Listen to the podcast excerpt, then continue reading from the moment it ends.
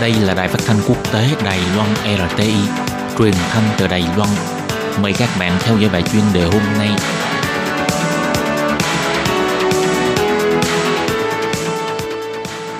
Thúy Anh xin kính chào quý vị và các bạn. Chào mừng các bạn cùng đến với bài chuyên đề ngày hôm nay.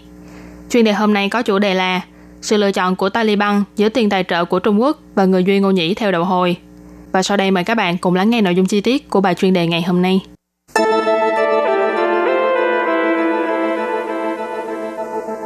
Chính phủ Afghanistan và tổ chức Taliban cuối cùng cũng chính thức triển khai hội đàm.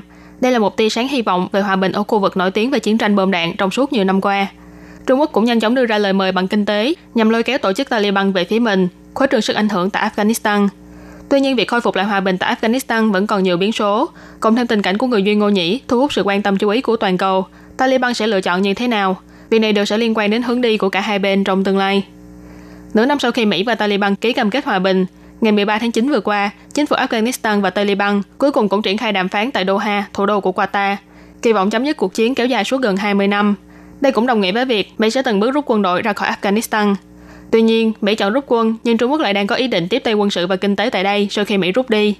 Ông James Dorsey, một nhà nghiên cứu tại Học viện quan hệ quốc tế Rajaratnam tại Singapore, đã nói với tờ Financial Times rằng về vấn đề Afghanistan, Trung Quốc đã có mưu tính từ trước nhằm tạo cơ sở cho tương lai.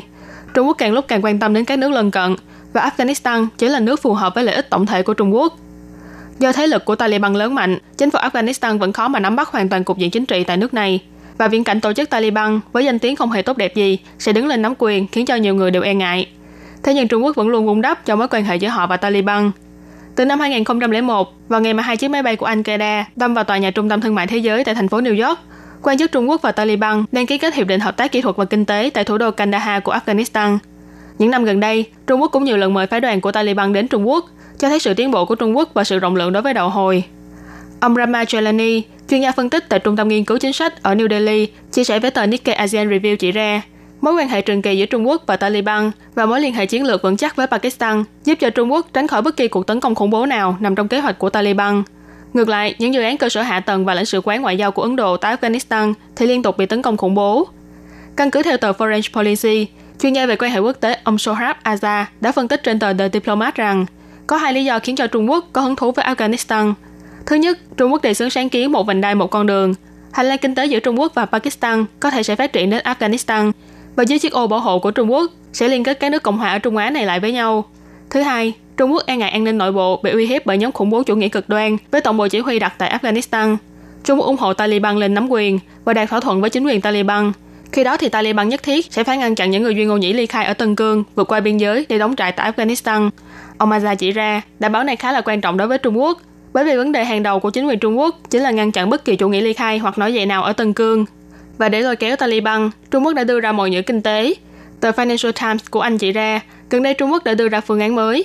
Nếu như Taliban có thể đảm bảo duy trì hòa bình tại Afghanistan sau khi Mỹ rút quân, Trung Quốc sẽ giúp sửa chữa và xây dựng mạng lưới đường quốc lộ tại Afghanistan, khôi phục lại kinh tế của nước này, đồng thời không bài trừ khả năng đầu tư phát triển năng lượng tại Afghanistan. Tuy nhiên, ông Ramachandani chỉ ra rằng, có một điểm kỳ lạ là chính quyền Trung Cộng và Taliban gần như không có điểm chung nào với nhau. Taliban là phần tử cực đoan bảo thủ, lực lượng dân binh theo Hồi giáo, nổi tiếng với những hành động tàn bạo, phá hoại nhớ thời kỳ Trung Cổ. Nhưng Trung Quốc thì lại e ngại về chủ nghĩa Hồi giáo cực đoan, thậm chí còn áp dụng biện pháp trấn áp quy mô lớn đối với người Duy Ngô Nhĩ theo đầu hồi. Tình cảnh đau khổ của người Duy Ngô Nhĩ đã trở thành tâm điểm chú ý của toàn thế giới. Taliban mặc dù đã hứa với Trung Quốc phải ngăn chặn các phần tử ly khai Duy Ngô Nhĩ vượt qua biên giới để đóng trại tại Afghanistan để đổi lại viện trợ kinh tế từ Trung Quốc. Thế nhưng ông Shalani chỉ ra, lập trường của các phe cánh trong nội bộ Taliban vốn đã không thống nhất, cộng thêm một số tổ chức lâu năm tại đây bất mãn với sự xen vào của Trung Quốc và giận dữ trước những hành động trấn áp người Duy Ngô Nhĩ theo đầu hồi. Do đó, có thể sẽ làm loạn bàn tính như ý của Trung Quốc tại khu vực này. Mặc dù đàm phán giữa chính phủ Afghanistan và Taliban đã chính thức khởi động, nhưng hai bên vẫn khó mà đạt được nhận thức chung. Cộng thêm Washington chỉ trích Taliban đi ngược lại với điều khoản trong hiệp ước, cho nên cam kết hòa bình giữa Mỹ và Taliban có thể đổ vỡ bất cứ lúc nào. Tình thế này cho thấy, bất kể là kết quả bầu cử tổng thống Mỹ như thế nào, việc Mỹ rút quân hoàn toàn ra khỏi Afghanistan có vẻ như không còn chắc chắn cho lắm trong thời điểm hiện tại. Nếu như tình thế thực sự phát triển theo chiều hướng này, không những sẽ ảnh hưởng đến việc Trung Quốc khuếch trương sức ảnh hưởng tại Afghanistan, liệu Taliban có tin tưởng vào lời hứa hòa bình của Trung Quốc hay không, xem ra cũng còn nhiều nghi vấn. Các bạn thân mến, vừa rồi là bài chuyên đề ngày hôm nay do Thúy Anh biên tập và thực